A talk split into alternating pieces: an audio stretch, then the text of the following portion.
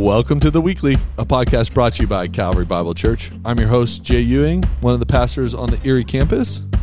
Today we have a great show for you.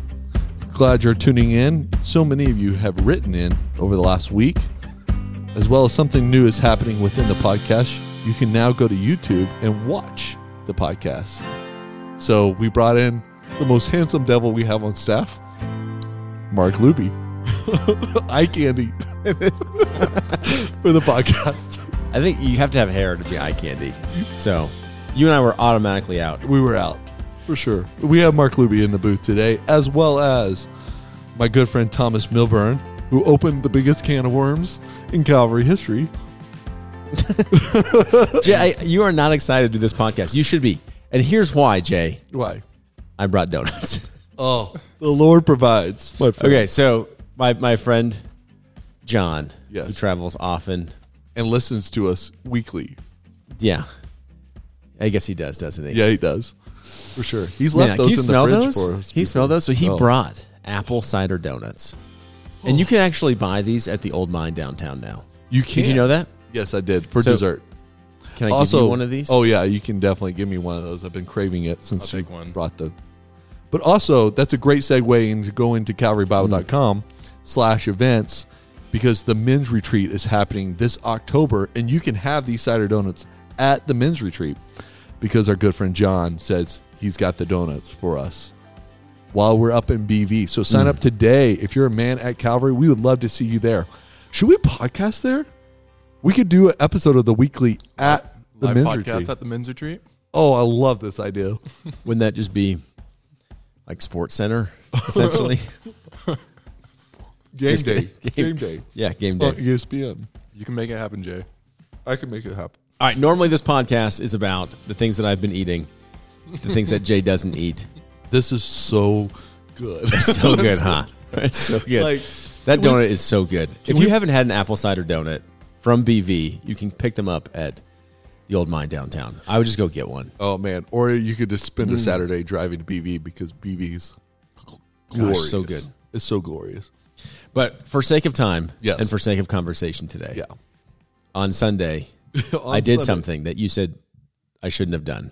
No, I don't. You you can do whatever you want to on Sunday, but this is a tough topic.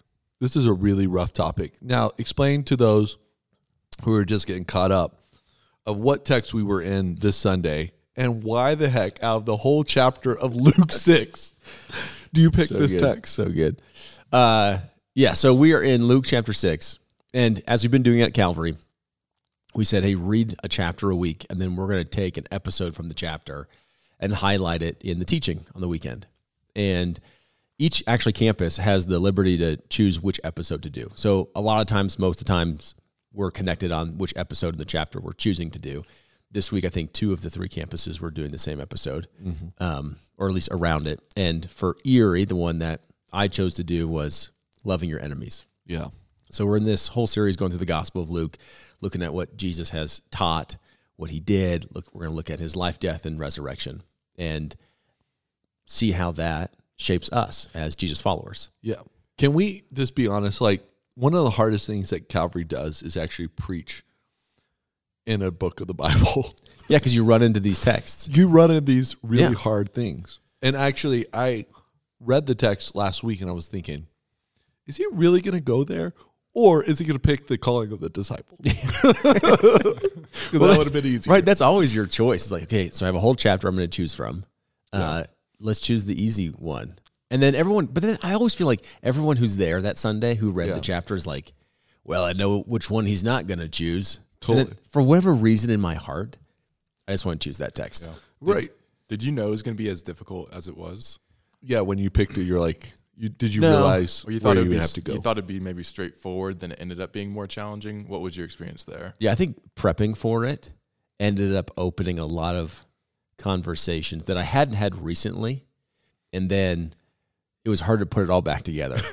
Close the lid. yeah, I was like, oh man, this is gonna be, this is this is hard. We should just go with like build your house on Jesus, the Rock. you know, No doubt. uh, And sing some songs. yeah, sing some songs. But instead, we, we we opened up the Sermon on the Mount in Luke, Luke's account of it, Oh, so you do think it's the Sermon on the Mount? Oh, I guess Sermon on the Plain.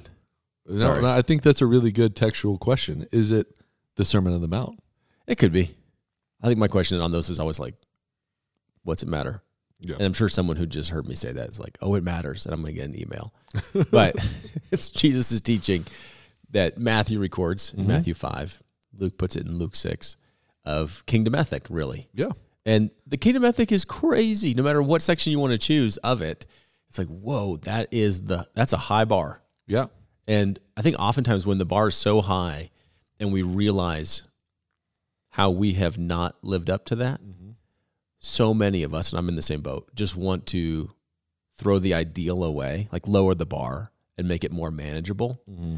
Because we, I, I- for me, I just recognize my own failures in my own life, the things I've done, haven't done, wish I would have done, that have limited me even of living that high bar standard Yeah. but I want to keep it high. I want to keep that. That's the goal. Okay, that's the ideal. That's where I'm aiming. That's the direction. And and even in today's conversation, we have no desire to determine everybody's steps. Mm-hmm. I don't even think Jesus is necessarily doing that.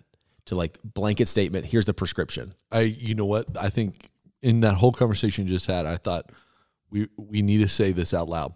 This is what a disciple looks like, not Yeah. a prescription for what you have Yeah. to do today. So let's just let's just get the right direction going.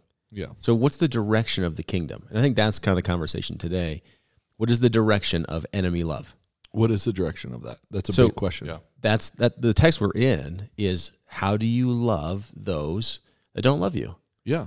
because as a christian you're going to have a bunch of people that don't agree with you and in the world we live in today is are really hostile and so when i was looking at this chapter and trying to determine which text to choose i looked at the day and age in which we're in so this is very much like geopolitical centric of america Right in now. choosing this text Yes. right now Yep. was how do you love people that don't agree with you? Mm-hmm. Who we would even say we would classify them as enemies.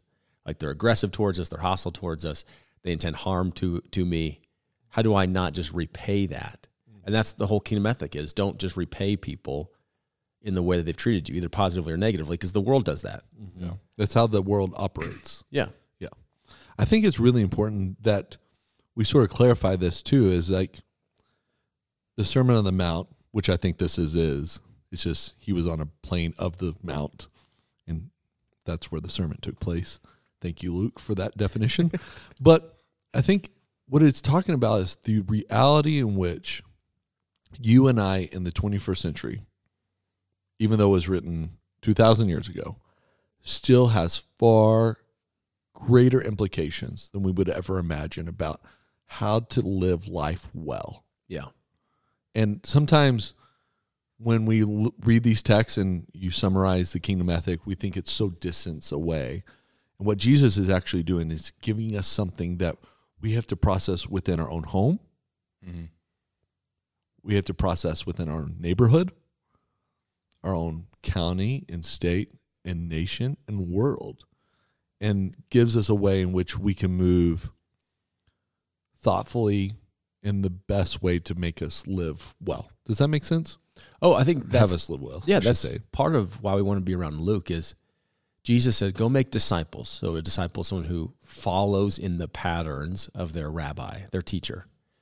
And he says, "Go make disciples and teach them to obey, like to to activate everything that I have taught them." Mm-hmm. And I think that's where so many Christians are like, "Well, I just want to think about it."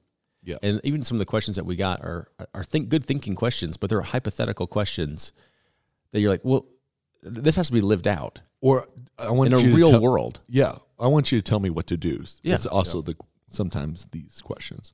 Just tell me what to do. Yeah. So we, we do want to activate our faith. We do want to live in the principles that, that Jesus has played out. I think one of the principles that we get from the text that we just all we just all have to embrace in some directional form is our response to being mistreated has to be different than the world's response when they're mistreated. No doubt. Like that's just a guiding principle. and you summed it up in one story that you have from Mexico. Well, yeah. Which people didn't like that story. I love that story. Will you tell us the but story? I've read the classical text. All right, so in, in the text from Luke 6, he was talking about, you know, if someone strikes you on the cheek, turn to them the other one, which we'll get into in a minute, is is not a teaching on physical violence, mm-hmm. but actually on an insult. You can't it's like a backhanded comment. So when someone insults you publicly, but one of the, the other pieces of that was if someone robs you of your cloak, Right. which is your probably one of your most prized possessions, especially if you're in the lower social class. It actually is your sleeping garment as well, keeps you safe at night. Yeah. And Jesus says, Here, here's a ridiculous response. Like, give them everything else. Give them your tunic, which would be everything. Be everything. You're just basically in the garments of a slave at that point. Yeah. So just like be be willing to give them everything. So the story I told was being in Mexico with Gary, and we were, you know, building houses with a group of people, and uh, the pastor there was a guy named Hector, and Hector was great. We've we worked with Hector for lots of years, and one day when we were working, uh, a high schooler saw somebody come to the back of Hector's truck and grab one of his saws, and then just start running, and they yelled at Hector, "Hector, that guy just stole your saw!" And Hector ran after him, and uh, you know, afterwards we asked him like, "What what what happened?" Because he didn't come back with his saw. He said, "Well, I wanted to make sure he had the blades too." Yeah. that went with the saw, and that was kind of his initial response. And then, as you know, we were talking to him later. He said, "You know, I, I what I what I wanted to do was I pursued him, and then I told him, you can't steal from me, but I give you." So I, I give you my saw, and he actually did end up giving him some additional blades, um, and then let the man go. Yeah. The blades that he needed for that saw. Yeah. Okay. But there's a classical Les Mis. Oh yeah, I mean, people who like read English, Yeah. Yeah, English English lit. Which I think. When did you read Les Mis? I was in college, Yeah. junior year of Bible college. It's also a classical movie. There's a great movie called It's Les great- Mis. Yeah, yeah. there is a movie. But there's a scene where a prisoner steals from the priest who gave him a place to live for the night. The police bring him back to the priest, and he says, "I should have given you more." I, and so he Forgot does. the candles. Yeah, he forgot the candles. So like he gives him more than what he justifies, and it actually brings about this transformation over a long period. Yeah. within the main character. So, what are some of the questions that came in on that? Because I think there's a resolution to it. Yeah, you know, is how would you condone stealing? It feels like it. You know, someone said this is condoning stealing because that guy stole. He needs to be properly given the right response to help him not steal again. Does that make mm-hmm. sense? And does does he? Can you just give him money and take the soul back? Can you say, "Do you need me help building something? I'll go help you do that," and then you can borrow it, borrow the soul as well. So, what is the proper response? Yeah. What So- what did Hector do wrong? yeah. I think one, we would say there doesn't have to be one response, right? So we're, the Christian mm. response is not like, well, this is what every Christian would do in every situation, and this is what you should do. One, I think one thing we're going to uncover is motives matter. And mm-hmm. so, is your motivation of, of trying to ask some of these questions to kind of get you off the hook of ever having to give your possessions up? Mm-hmm. Yeah, I think that's an internal question for us. But what I think Hector does is he actually doesn't condone stealing because he goes and he chases the man down. So mm. it would actually be totally passive if he didn't do anything. Mm-hmm. It'd be like not turning the other cheek, just Right. taking it on the cheek over and over and over again. But what he does is he actually goes and pursues the man. Right. Mm-hmm. And then what he's doing in that conversation is he's saying, "You cannot steal from me. Yeah. I don't. I actually don't condone that. I don't permit that. Right. But what I'm willing to do is give this to you. Mm-hmm. In fact, if you're going to use this, here's some other at, you know accessories that you're going to need, and he gives it to him. Now, think of what that does for this enemy. Is it frees him from being a thief? It frees them from the judgment of thief, Yeah, the So sin of thief. if you're going to love your enemy really, really well, like kingdom ethic love, that's going to erode that man's conscience. Conscience. Uh, think about how it might play out hypothetically. All these hypothetical situations, like he's on the job somewhere else, and someone says, "Did you steal this?" Or say he's trying to go sell it to go buy groceries, or maybe he's going to go buy drugs. Yeah. And he has his conscience like this is a stolen item, and now I'm in the marketplace where people are seeing me. Or maybe the law enforcement actually brings him to, to back to Hector and says, "Did he steal this from you?" Mm-hmm. In good conscience, he can say, "No, this was given to me." Mm-hmm. So someone on the job site, where'd you get that? You don't have any money for that. Did you steal that? Nope, this was given to me. Mm-hmm. And he's telling the truth. And so what Hector did for him was actually this beautiful enemy love of not only just giving him a saw, like great, but he frees him from the guilt of being a criminal. Yeah. He And does. and so that's that's why it's like we have to respond so differently than the world because there's there's far other implications than just did that person steal from me. Mm-hmm. It's like, wow, look at look at what Hector chose to do. And so once again, that's not determinative of what you need to do if someone like tries to steal a TV from your house or whatever. But this is directional. Mm-hmm. Is I'm a kingdom person in a world that doesn't love this way, that's always retributive. Can I live into this sort of direction? Yeah. What's amazing about it too is it takes the just stealing to so much of a bigger opportunity for the gospel. Because now it's not just did you steal, did you not steal, but it's actually like I'm going to show you love that's going to surprise you. Mm-hmm. And then it's like, what is that interaction taken? It's like an interaction where you're being treated unjustly. And then you're taking that and you're saying, I'm going to use this to show love and kindness.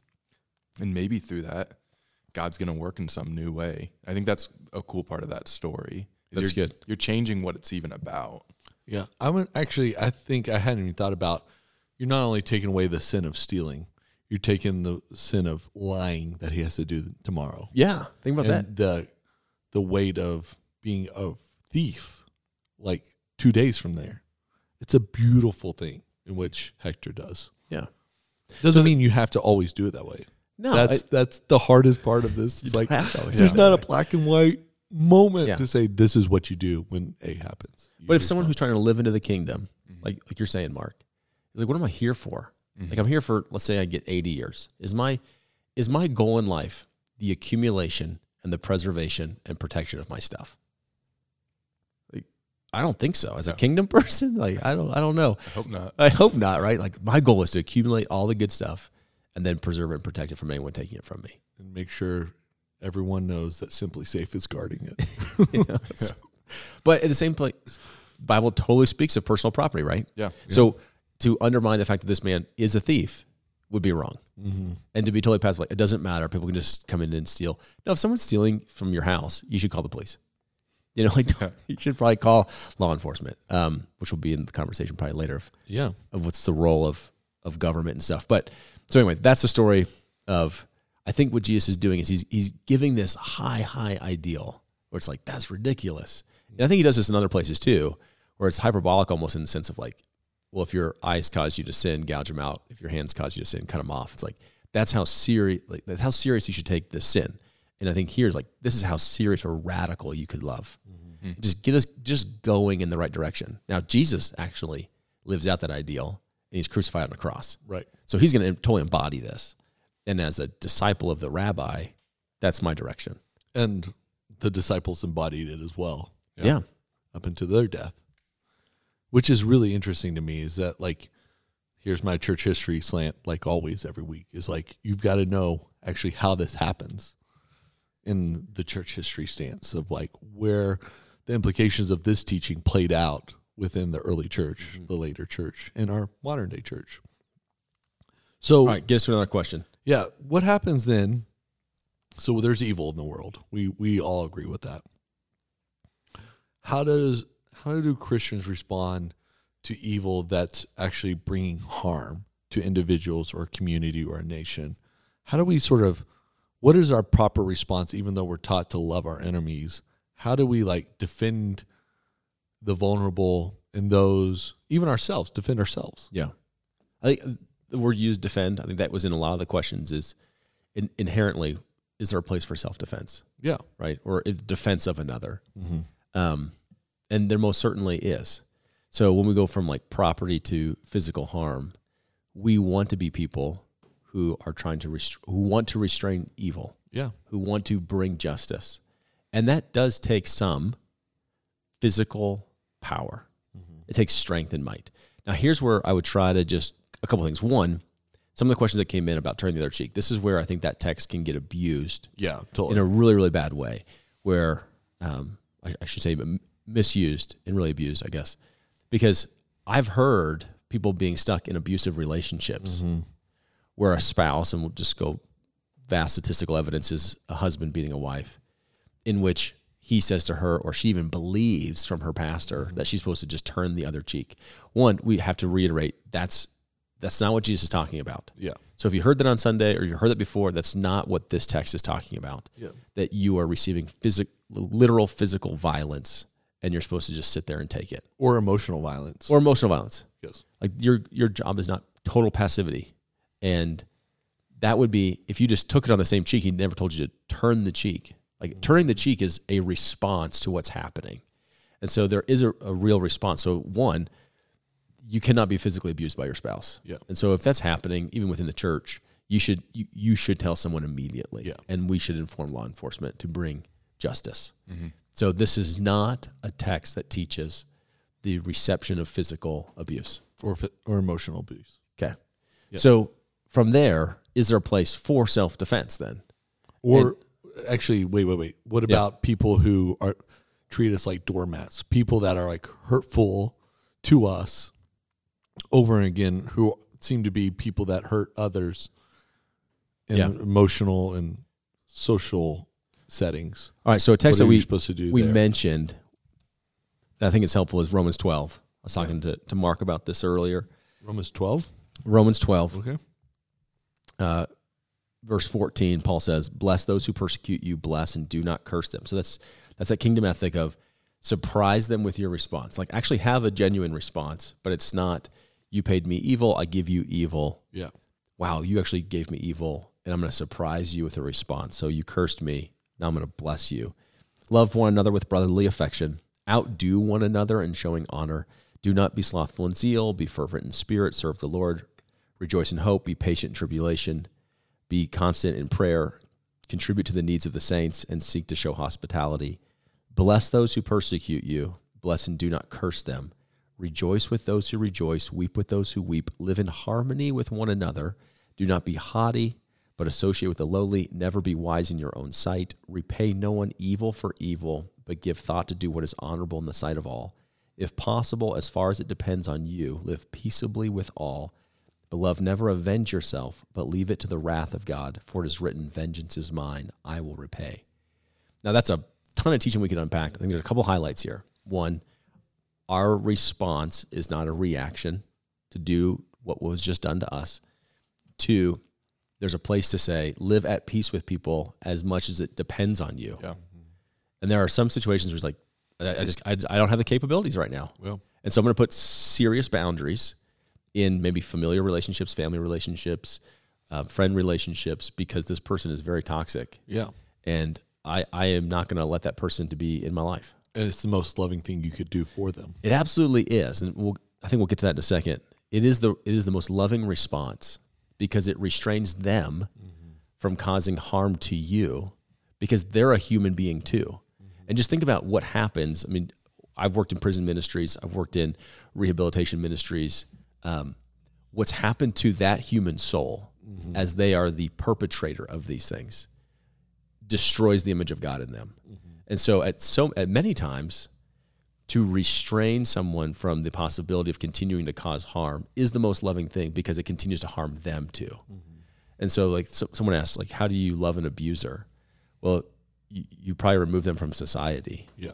in a sense is hey not only is this going to limit their abuse to others but it limits their ability to continue to be a perpetrator mm-hmm. and it's a loving response to them mm-hmm. and so yeah we should restrain them. And that's the piece of like restraining evil. And this is where that in the thing of romans 12 is really helpful for me is motivation is a huge component to this. And i would say this the goal is to restrain evil. Like the christian goal restrain evil bring justice. And it takes physical force to do that to restrain evil at times. And when we're trying to restrain it by using physical force that's okay. When it moves to vengeance. That's violence. So i would equate violence with vengeance is that's when you're in a category that's different. Yep. is okay I'm, I'm willing to use physical force to restrain evil and preserve life. What i'm not willing to do is use physical violence to try to bring vengeance and repay someone for what they've done. In fact inflict more harm on them than they inflicted on me. Um, those are two categorically different things and i know it's a little gray in there but using physical force to restrain evil or trying to use physical force to create violence is the vengeance piece. And God says, let, let the vengeance piece of this whole puzzle be left to me. Mm-hmm. And we see that he's he's the guy that does that. But use governments and principalities to bring about restraint. I I think I think what's helpful too is I mean Romans 12 is followed by Romans 13. Yeah. And Romans 12 I mean ends with do not be overcome by evil but overcome evil with good. And like you're talking about then Romans 13 talks about our submission to authorities. Um, and one of the helpful things it says in there is you know let every person in verse 1 let every person be subject to the governing authorities for there is no authority except from God and those that exist have been instituted by God. Therefore, whoever resists authorities resists what God has appointed, and those who resist will incur judgment. For rulers are not a terror to good conduct, but to bad. Would you have no fear of the one who is in authority? Then do what is good, and you will receive his approval. For he is God's servant for your good. But if you do wrong, be afraid, for he does not bear the sword in vain. For he is the servant of God, an avenger who carries out God's wrath on the wrongdoer. Therefore, one must be in subjection, not only for the sake, uh, not only to avoid God's wrath, but also for the sake of conscience. Now, there's a lot in Romans 13, and it's talking about. I mean, it's presenting a picture of what the government should be doing, which is repaying or or bringing about justice. But I think it's helpful even to see, okay, the government has been given the sword, which I think would be a legitimation of police officer in rightly administrating justice, administering justice. It would be um, governments and authorities defending, and it's it's very different. Like a nuance we're saying here is it's very different to say I'm going to take justice in my hands, be a vigilante, and actually to say I'm going to step away. I'm not going to seek my personal vengeance. But also, God has given us certain blessings, even in societies that aren't Christian. God has given a blessing in authorities and institutions, which can absolutely misfire. But there is also a general sense of peace that is brought about in many places in the world through that. Yeah, that's very true. Yeah, I think Mark, I'm glad you brought that up because I think we, we have to admit, right? So governments aren't the kingdom of God, Yeah. and yet God uses them to bring about His kingdom purposes. Yeah.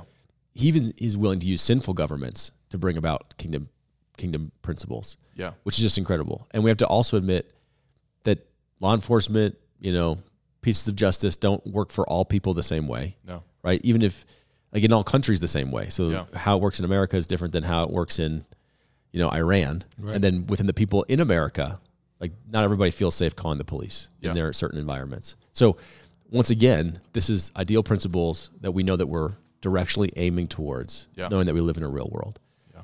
But I think the piece to draw out of Romans 12 and 13 is there is a place to use physical strength mm-hmm. to restrain evil from happening. And so a lot of the questions that came in of like, can I stop a home invasion? Can I stop a mugger? Can I stop someone from beating their spouse or their children in public? Like, absolutely. Because as a kingdom person, I'm there to restrain evil and bring justice, right? Have people flourish, preserve life, And it would bring peace. and bring peace. Yeah. And we're peacemakers. Yeah, that's a big thing here. Yeah. With even in if you think it's the Sermon of the Mount or not, in Matthew five, he says, Blessed are the peacemakers, those who strive to restrain evil by and bring peace, those who turn the other cheek to bring peace, those who live out the kingdom ethics, always wanting to have peace. So, and I think that's the piece where like we should be very thoughtful in how we mm. respond and Yeah. catch the world off guard. I think if you responded this way in the first century, as Jesus called his disciples to, it, they'd be just they're they're taken back. Right. This is why many people flock to Christianity. Right. It's like, whoa, this is not how the world operates. And so, whatever situation you're really dealing with, like your real life situation, and not the hypothetical one, is how can I respond in such a way as it just catches people off guard. Like I can't believe they would respond mm-hmm. this strongly, this generously, this thoughtfully. And I think we should give more time to think through some of these situations. Yeah, I was going to say restraint in overreaction or reacting very quickly is such a kingdom principle of Mm. prayerful consideration of the implications of an action. Does Yeah. that make sense? Mhm. So we shouldn't be quick to temper, but slow to speak. Yeah. Yeah. And I mean, how can we prepare for some of these situations? Um, I, I- I have some friends that, you know, uh, teach um, firearm safety classes, CCW classes, get permits to, to people. And you, you, you've been to some of these classes that are taught really poorly. It's like, how do we use this weapon? And when you t- actually talk to really good instructors, that is part of the question. That's going to be part of the course. But they're going to be like, how do you prepare yourself not to use this weapon? Because 99.9% of scenarios that you think you could use this weapon in could be resolved in some other way. And they're going to prepare you in a thousand different ways not to use your weapon to resolve the conflict. And I think that's where in our minds it can't just be A or B. Like, do I shoot him or not shoot him? You're like, well, what wa- are some other options? Yeah, You we, know? we love black and white. We quick, love black and white and these hypothetical black and whites, Yeah. as opposed to well, how about your real life? Feel like, like have you done any time in sort of like jujitsu or judo? I was talking to a dad this morning. He's like, man, my kids all do these martial arts not to inflict pain or not to inflict harm, but to to preserve life. And it's like these are the things that I teach my kids. They're even more prepared because of some of these skills. They don't have to actually participate in this other hypothetical. Right. And so they can actually be more confident in self defense, how to use power, how to use their body um, to help restrain evil and preserve life. Yeah. The real question is, what do you do when your neighbor takes your garbage can on a windy day, and you know it's yours? And yours and there's blue down the street. Yeah. Yeah, that happened to you? What What do you do? You know, that's the kingdom ethic of like, how do you go about it? What do you do when your neighbor borrows the lawnmower and it breaks, or he rips a part of the bag and gives it back to you without ever saying that Yeah. he he did something wrong with it? And- like that's what do you do? You know what I mean? I think that's going to be the majority of our life decisions, right? Right. And I think in this conversation, we always kind of want to go to the far extreme Mm-hmm. of can you kill Hitler or not? You know, I mean, that's kind of where this I think conversation ultimately goes with everybody I've ever talked to. yes, totally. It's like, so you're, you're gonna be a pacifist or whatever, so you can't kill Hitler, you know? Yeah. It's like, hold on, time out. How do you love your neighbor who stole your garbage can? Mm-hmm. Like, how do you respond to family members, people in, in your church, in your neighborhood, uh, after the midterm elections in November? Yeah. How do you get from here to November Yeah. How, how do you in a preserve peaceable way? Yeah. Yeah.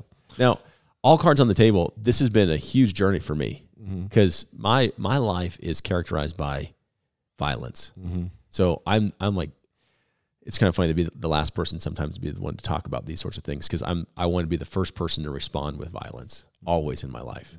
Um, I grew up. I mean, I have grandparents and family members that are all serving the military and you know idolize them and and and and still have so much appreciation for my friends and neighbors that that serve. And in my mind, growing up, I was like as a as a teenager, like I was the I was the the military's recruiting dream, right? Yeah. Like the poster. Like I remember there was a Marines like billboard that I drove by one time that said, "It's not our job to judge; it's our job to arrange the the meeting." Mm-hmm. And I thought, yeah, that like that's like a 16 year old whatever male, like yeah, that's speaking right to my heart. Like, let's go, let's let's let's go take out the bad guys. Right. Like, and then it's like, well, who are the bad guys, and how do you take them out? And is that ethical? Is- Like, I've come on this huge journey of trying to restrain my response, which has always been physical violence, to okay, how do I use strength and power? Mm-hmm. Because I my heart just beats to restrain evil and to bring justice. And what are the ways the kingdom does that? And it's different than the world. Mm-hmm. But I, I love what you're pointing out jay is like the ma- the vast majority of those are going to be internal mm-hmm. individual co-worker relationship Coworker relationship or neighbor relationship. Yeah. yeah. though there are extreme examples and i've lived in those extreme examples Yeah. of like whoa someone's life is probably going to be taken tonight Right. which to me has challenged another aspect of my just my personal journey with Jesus was there was been a value shift where I now like my greatest value in life is not the preservation of my own life. Mm-hmm. Like I don't want to make decisions constantly of does this keep me alive? And if if you would put a hypothetical situation in my life and said, okay, evil is going to be restrained, justice will be brought, it's going to cost somebody their life, yours or theirs. I want to be the person that says, I'm willing to lay my life down to resolve evil and bring justice. That's right. And it hasn't always been that way. Mm-hmm. Yeah, Christians. I think for me, in my journey. So, I grew up in Texas. Enough said.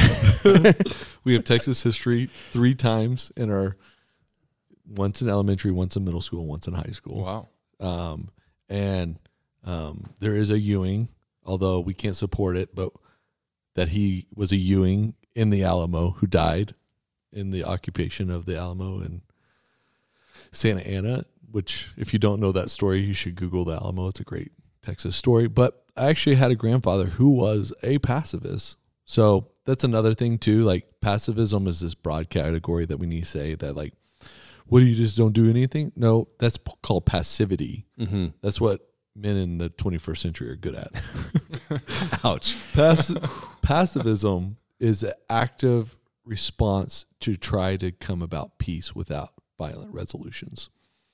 Um, but anyways, he was in the military, served in World War II, um, a pacifist Christian man who decided to serve his country in this great fight against evil by um, building runways and buildings in the Pacific during World War II, where bombs would come off and Japanese would drop bombs on them all day and raid and all that stuff without ever shooting a gun to help his country because he knew that there was a greater implication for him not doing anything with this evil, even though his conscience could not allow him to carry a gun.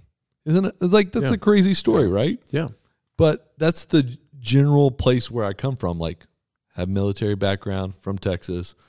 I am always ready to bring about justice. You know, John Wayne is my hero.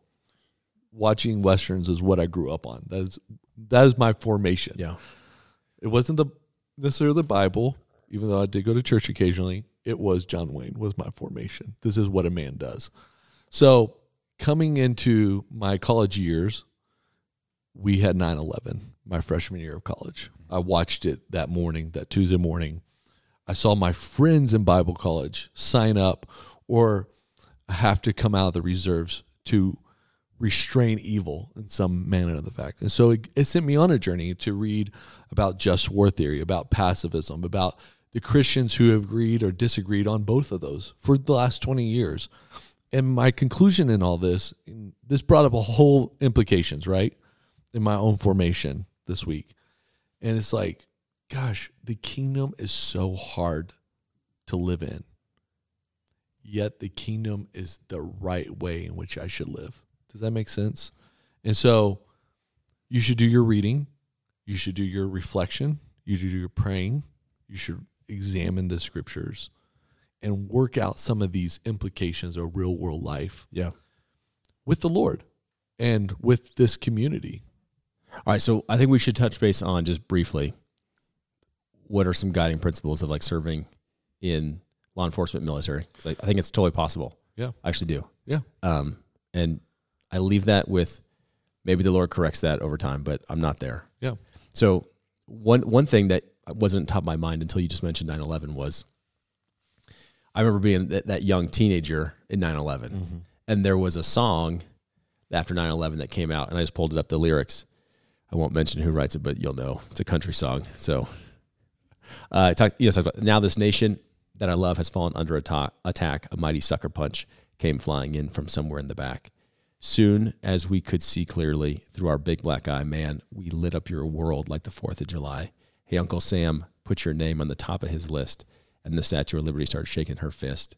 The eagle will fly, man. I'm good. It's going to be hell when you hear Mother Freedom start ringing your bell. And it feels like the whole world is raining down on you, brought to you courtesy of the red, white, and blue. And then it goes on. The, the big dog will fight when you rattle his cage, and you'll be sorry that you mess with the USA because we'll put a boot in your rhymes with bass. It's the American way. Mm-hmm. And I'm like, as I remember as like a teenager, I'm like, that's my song. Mm-hmm. And it's like, wait a minute, that is the American way. Is you mess with us, and it's not going to be okay. Well, there's going to be a strong, right response, A proportional Uh, response. which should be there. yeah, for justice. We're going to restrain evil and bring justice. The American way, which I think I've lived into most of my life, is we're going to rain down hell until you realize how much stronger and bigger and badder we are. We're going to destroy your life. I think it's like when Jesus goes into this ethic of like eye for an eye. You know, if you've heard me say eye for an eye, but I say, and this is enemy love again, because there's precedence for an eye for an eye. That's justice, right? Mhm. Yeah. But when you take my eye, what do I want to do? Mm-hmm. Is take your head. Yeah. And that's the American way.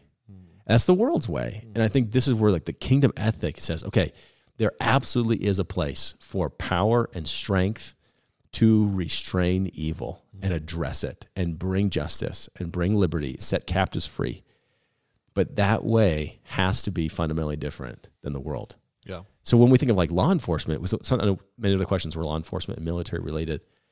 I think law enforcement itself, I know it's not, they're not always the same officers and always the same circumstances, but is in itself the essence of that mm-hmm. to protect and to serve. Mm-hmm. Like most certainly, you could be an officer that brings protection and service to your community. And the way that you protect and serve is you're restraining evil and harm. And they have done that in my life to protect me. Yeah. On you know. Now, has every officer embodied that principle of the kingdom? no. No. And have we seen officers abuse that? Absolutely.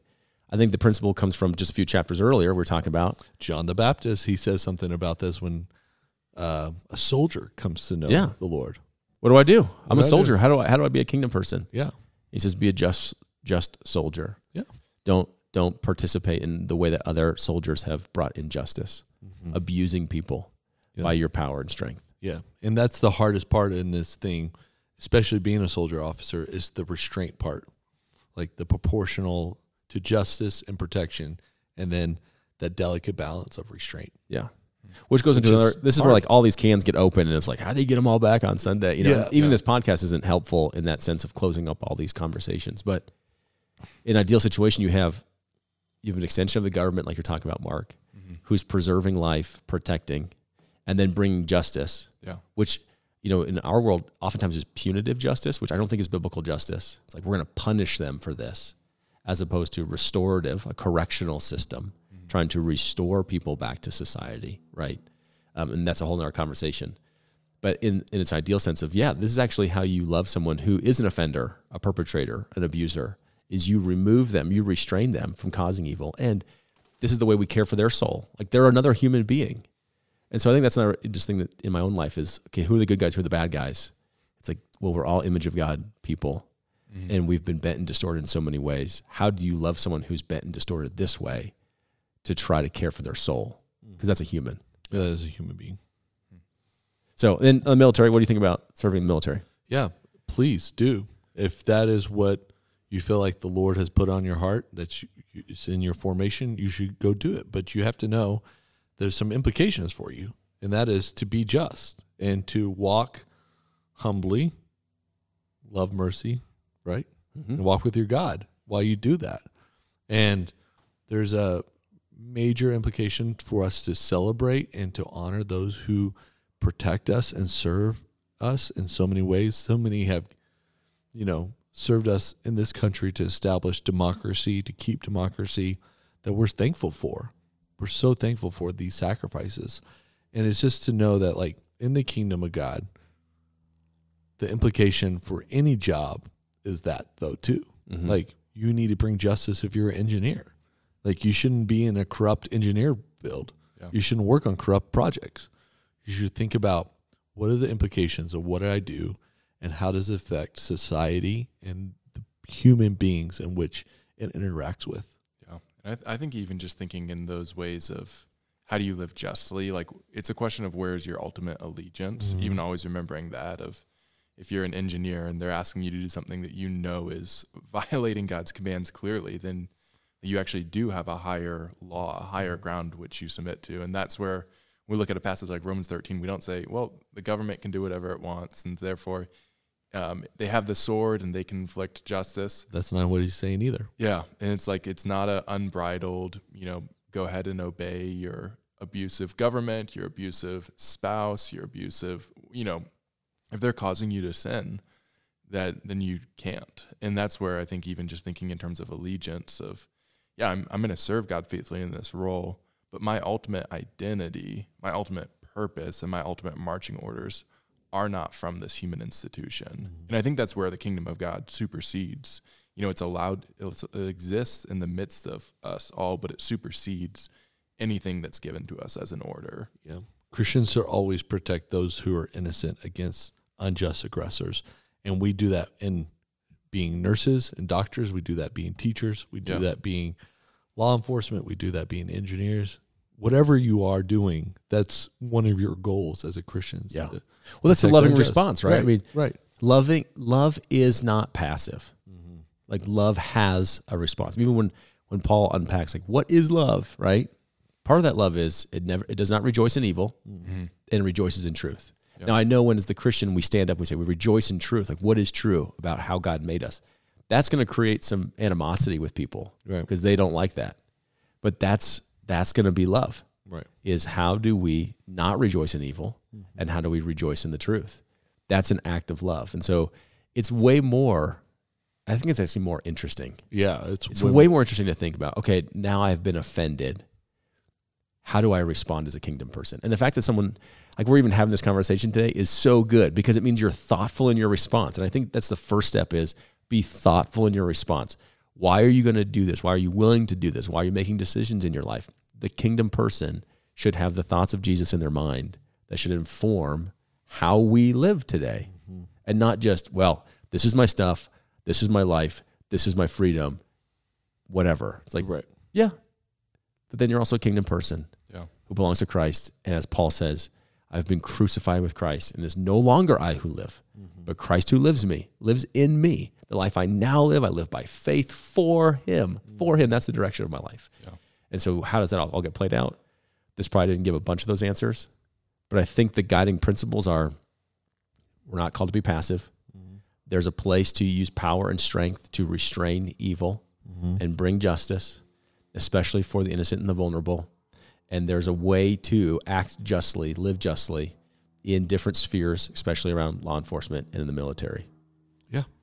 Totally. Those are really good categories. And you, as a Christian, should take the onerous of reading, praying, and thinking about these things before those implications ever arrive at your doorstep. Yeah. Because they will arrive at your doorstep.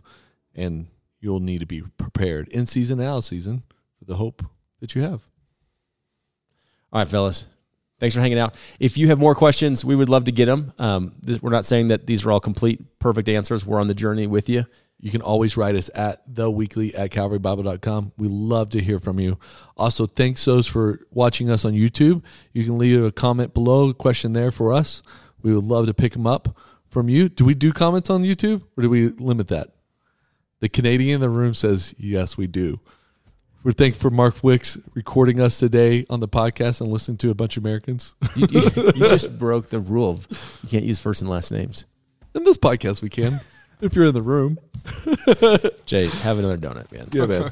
hey, thanks for watching us. Thanks for listening. We love you. We hope that you're getting connected. Always go to calvarybible.com. We will see you at men's retreat and Saturday morning of men's retreat. You will be enjoying a donut, just They're like good. we are now. They're good. Thanks, Mark. Thanks, Thomas. Thanks, Jay.